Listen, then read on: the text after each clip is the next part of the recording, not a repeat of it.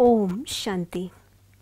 बाबा कहते हैं, बच्चे, महसूस करो कि आप आत्मा एक बहुत पावरफुल लाइट के चेम्बर में बैठे हो, जिसके चारों तरफ़ से लाइट ही लाइट निकल आप पर पड़ रही है।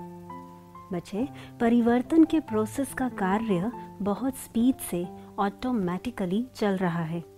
बस आपको कुछ नहीं करना, बस खुश रहना है और बीच बीच में लाइट का अनुभव करना है। बच्चे, अब खुशी खुशी अर्थात हँसते, नाचते, यह परिवर्तन का प्रोसेस भी कंप्लीट करो। ताकि आप बाप समान सीट पर सेट हो, बाप के कार्य को संपन्न कर सको।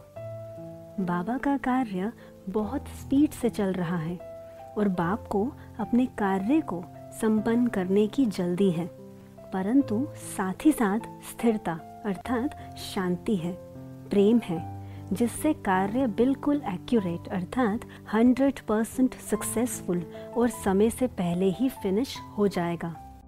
संपन्नता का कार्य बहुत स्पीड से, परंतु सहज तरीके से हो रहा है, ताकि आप सहज और जल्द से जल्द अपने संपन्न स्वरूप, अर्थात फरिश्ता स्वरूप को धारण कर स्व परिवर्तन सो विश्व परिवर्तन का कार्य कर सको। निश्चिंत स्थिति में स्थित रहो।